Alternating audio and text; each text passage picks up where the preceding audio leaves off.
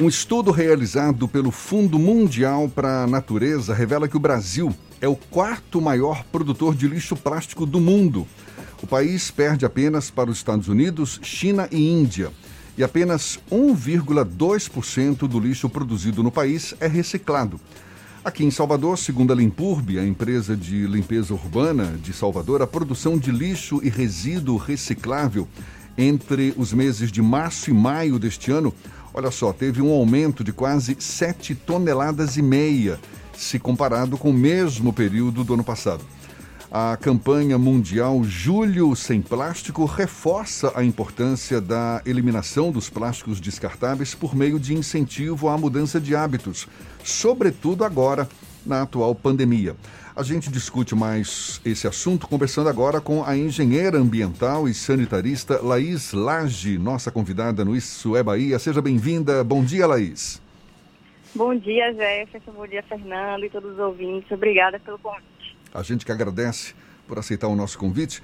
Laís, é muito pouco, não é, o que se recicla de plástico, ao mesmo tempo em que nós somos um dos maiores produtores de lixo plástico do mundo. O que está faltando? É falta de política pública, de consciência das pessoas, de coleta de lixo seletiva mais eficaz? Na sua opinião, o que está faltando para reverter essa situação? Falta um pouquinho de tudo, principalmente de educação ambiental no Brasil, né? Porque as pessoas têm tenha consciência de que esse lixo precisa ser reciclado, que ele pode voltar de outra forma transformado, mas é muito difícil fazer com que as pessoas realizem a mudança de hábito no seu cotidiano. Então, assim, é, a gente pode pegar o, o, nosso resíduo, higienizar, levar até uma cooperativa, ou então entrar em contato com algum catador e a gente descarta corretamente esse resíduo. Só que dificilmente isso acontece principalmente é. porque as pessoas ainda não têm a, a, o conhecimento de que é preciso higienizar o resíduo, senão isso dificulta também na, na reciclagem dele. É, não tem o conhecimento e às vezes acham muito mais cômodo, não é? Descartar o lixo ali na porta da casa, esperando que a coleta é, é, é, recolha o lixo. E uma coleta que também deixa a desejar nesse sentido, não? Porque a nossa coleta Sim. seletiva é muito limitada. Isso. Aqui em Salvador a gente não tem a coleta seletiva porta a porta. A gente tem um compactador, que é o caminhão que pega todos os resíduos é, misturados, seja papel, plástico, papelão, metal. Então as pessoas já, a gente já está acostumado com isso, né? De vir um caminhão e leva tudo, pronto, acabou o problema do, do lixo na minha porta. Só que na verdade é, esse, esse resíduo fica se acumulando no aterro e o aterro de Salvador é, está no último ano. São 20 anos do, desse aterro em Salvador, então vai ter que procurar um outro local para fazer um outro aterro e acumular muito lixo, como tem sido acumulado nesse aterro de 20 anos. Então, a gente tem que entender que o, o nosso lixo é problema nosso até que ele chegue no local correto. Não é só colocar na porta e, e não é mais nosso problema. Há um... E essa coleta seletiva de Salvador, como você falou, é bem limitada, né? Porque não tem. Salvador é um dos municípios que não tem a separação assim, de um caminhão para plástico, um caminhão para vidro. A gente tem os PEVs, que são aquelas caixas coletoras em alguns pontos da cidade, mas também ainda é limitado, porque não estão em pontos populares, na maioria das vezes. As pessoas têm que ter um automóvel para se locomover até esse PEV, nem toda a população de Salvador tem condição de ir até um PEV e descartar corretamente. Além do próprio descarte é, adequado dos resíduos, há também um, um, período de maturação das ideias da população em geral para conscientização e desenvolvimento de tecnologia, exemplo de sacolas é, de papel ao invés das sacolas plásticas, canudo de, de, papel, tudo isso é um processo de maturação. Você acredita que a sociedade esteja hum, evoluindo ao ponto de haver uma substituição geral de itens que causam danos à natureza como um todo, ao meio ambiente? Eu acredito que a gente está tá nesse caminho da evolução, mas que ainda é preciso algo que, que mexa com as pessoas, como, por exemplo, as leis, né? Se você não, não cumprir, vai, você vai receber uma multa, por exemplo.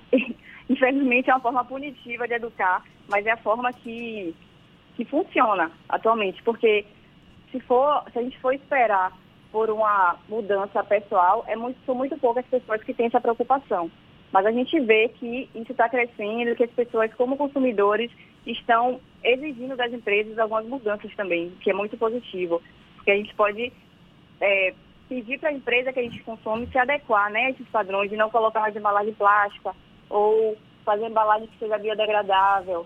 Então a gente tem, tem esse poder aí com a tecnologia e tem muita gente já fazendo isso. A gente tem, às vezes, a impressão de que é, é, os dirigentes públicos acabam dando pouca atenção não é, ao, ao, assunto lixo, que é um tema, inclusive, de pouca repercussão eleitoral. A gente está no ano eleitoral e não, não se vê discutindo muito essa questão. Como é que você acha que cada um de nós pode contribuir nesse sentido, Laís? É, por exemplo, a, a coleta ou a, a, o descarte seletivo do lixo começa em casa, não é? Isso. Na verdade, o descarte começa quando a gente vai comprar. Então, se a gente fosse atentar, pô, eu vou comprar esse esse produto aqui que tem uma caixa de papel que é mais fácil de decompor, esse aqui que é, tem o mesmo produto, mas a caixa é de plástico. Então a gente já, já pode se atentar nisso no momento do consumo, porque a preocupação do, do resíduo é o descarte pós-consumo. O que, é que a gente vai fazer com esse resíduo a partir de agora? O papelão leva muito menos tempo do que o plástico, que leva 500 anos. Então é muito importante de que a gente faça essa escolha no momento da compra, observando a embalagem, e também que a gente, se possível, evite consumir embalagem, né? Como é o, o caso de compras a granel. Está aparecendo muito estabelecimento agora em Salvador. Você leva o seu recipiente, seu pote de vidro, e aí você pode comprar o alimento sem adquirir embalagem, que já é algo muito positivo, porque grande parte do, do, do resíduo doméstico é composto por embalagem de uso único, que é aquele plástico que vem envolvendo o produto que a gente descarta em seguida. Então não tem nem como reaproveitar e também é muito difícil de ser reciclado porque é muito leve, os maquinários não conseguem. É, e é legal esse dar resíduo. esse tipo de dica porque isso só reforça a importância não é, de a gente se, se conscientizar cada vez mais sobre a importância da eliminação correta dos lixos descartáveis. A gente está agora em julho, né? Movimento Julho Sem Plástico, uma campanha que reforça exatamente essa importância de eliminar os descartáveis por meio de incentivo à mudança de hábitos, que é tudo que a gente precisa para ter uma uma sociedade, uma cidade aí mais limpa. Muito obrigado, Laís Lage, engenheira ambiental, sanitarista, conversando conosco aqui no Isso é, no Isso é Bahia. Bom dia para você, Laís. Bom dia, obrigada pelo espaço.